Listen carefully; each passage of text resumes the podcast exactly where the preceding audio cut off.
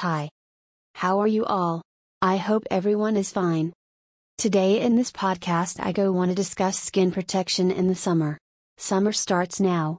Hope you are giving the best sun protection to your skin. And you must have thought which sunscreen is best for me? Here today I will give you the answer. It depends on your skin type. Your skin could be sensitive, dry, or oily acne prone skin.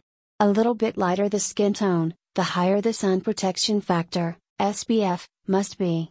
Skincare tip You can try using sunscreen SPF 50 as not too high and not too low SPF. After using this, you can go for high or lower as per your experience.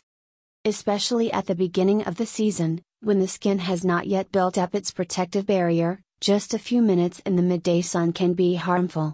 You can try the sunscreen gel SPF 50 by Derma Essentia which provides superior broad spectrum sun protection. Visit the website to check out all the details www.dermaessentia.com. Thanks for listing the podcast.